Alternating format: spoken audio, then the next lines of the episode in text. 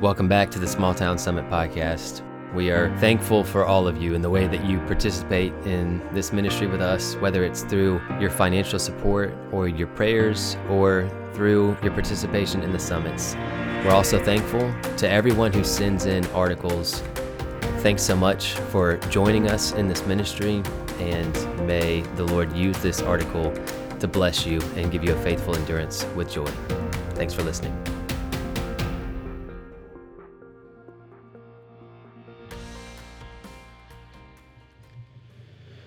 When to pursue and when to wait. The heartache of pastoring those who stray. By Michael Lang. Read by the author. One of the deepest struggles I know as a small town pastor is when I pour out my life to disciple someone and they wander away. I could tell many stories of guys that I met in the community, listened to, cried with, prayed with, invited into my life and labored for their souls.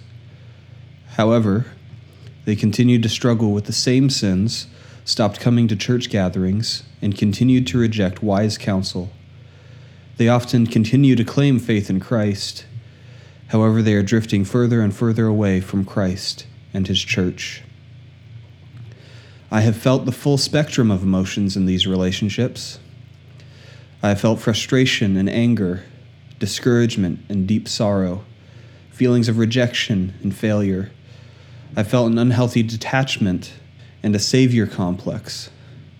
I'm still learning what it means to respond in healthy ways that reflect the heart of Christ without trying to be more than I am. Our church recently finished a series walking through Jesus' parables. Parables are often found in clusters in the Gospels. But there is a parabolic method Jesus used called parabolic twinning. This refers to when Jesus would teach on the same subject at the same time, but use two or more parables to make similar, yet nuanced, points. In Luke 15, we find one such set of twin parables. Jesus begins with the parable of the lost sheep, Luke 15, 1 through 7, and shortly after tells the parable of the prodigal son, Luke 15, 11 through 32. Both parables discuss salvation in the kingdom of God. Both parables have a wandering individual, a loving God, a return of the wanderer, and a great celebration. However, there is a striking difference. In the parable of the lost sheep, the shepherd leaves the flock to pursue the lost sheep until he finds it.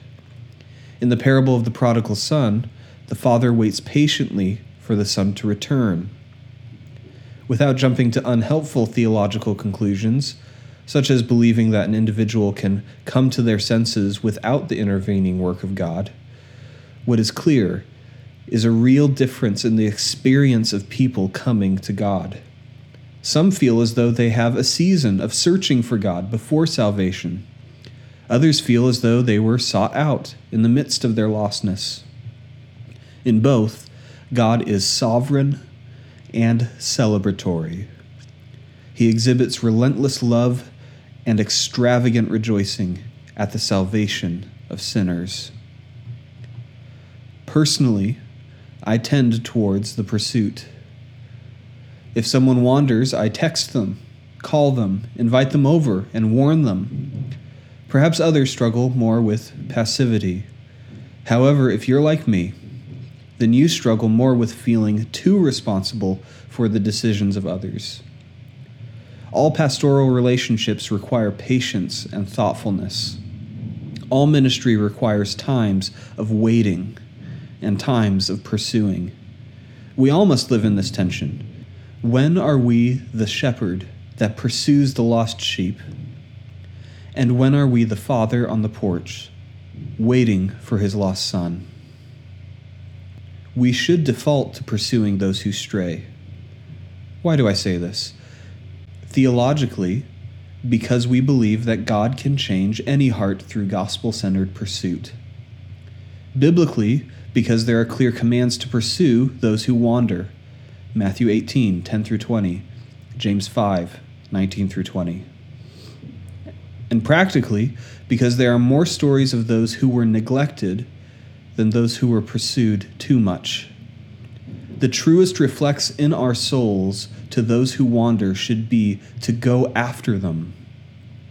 But also, we need to know when to pull back and patiently wait. We are not God. We do not have the emotional or temporal capacity to pursue at all times. We trust God to do what only He can. Moreover, we cannot force someone into repentance. Much of the work God does must be in their own heart. Even Paul would hand over those who strayed so that they would learn to repent. 1 Corinthians 5 1 through 5, 1 Timothy 1 20. So here are three ways to know if you should wait instead of pursue. Number one, you are doing more for them than they are for themselves. My father oversees a ministry that works with convicts battling alcohol and drug addictions. I had a conversation with him recently about a straying individual in my church. In that conversation, he stated, It seems to me that you are doing more for him than he is willing to do for himself. That will never work. In that moment, I realized two things. First, my dad was hitting the nail right on the head. I was laboring more for his soul than he was. And second, I was not giving him the space to motivate himself to make necessary changes. I knew I could talk him into coming to a service, but was this what he needed? Probably not.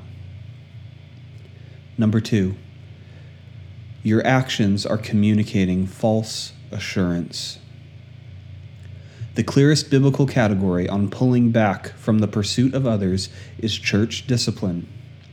This is when someone who claims to be a Christian either no longer believes the gospel, or is living in unrepentant sin. In these cases, the local church is called to pull back, no longer associate with such people, and hand them over to Satan so that their spirit may be saved in the day of the Lord. 1 Corinthians 5 5. When someone is constantly straying from right doctrine, forsaking the gathering of believers, or living in sin without repentance, you cannot affirm their salvation. If your pursuit is communicating to them more than simply the loving invitation to return to Jesus and his church, then it may be best to step back. They might yet come to their senses and escape the snare of the devil. 2 Timothy 2:26.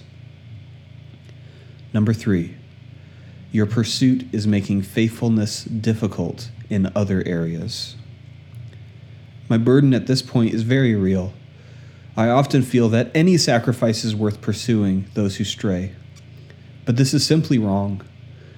There was a moment when I realized I was using so much emotional energy and time pursuing after some straying individuals that I was losing the ability to invest in those who were hungry for discipleship. I found myself losing sleep and being distracted while with my family. I was acting more in self sufficient pride than spirit dependent wisdom. If the pursuit is causing you to lose sight of Christ's goodness, to fall behind in other areas of ministry, or to strain to find joy and peace, consider stepping back. When Paul readdresses the situation of the straying brother, 1 Corinthians 5, in his second letter to the Corinthian church, he has different counsel.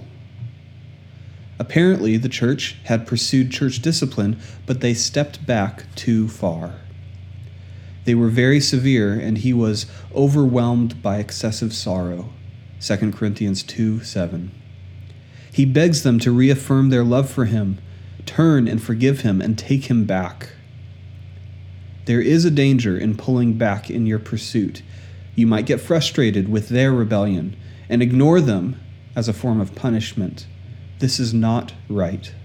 Just like the father that runs to receive his returning son, we should be ready to receive back those who stray and rejoice in that return. Perhaps the intensity of our pursuit may decrease, but our love for those who stray must never decrease. In our prayers and continued conversations, our love must be constantly reaffirmed from a true desire to see those individuals repent and return to Christ. The gospel requires nothing less. There is only one Savior, and we are not Him. But we can join in both the eager pursuit and the eager waiting with trust in His sovereign power.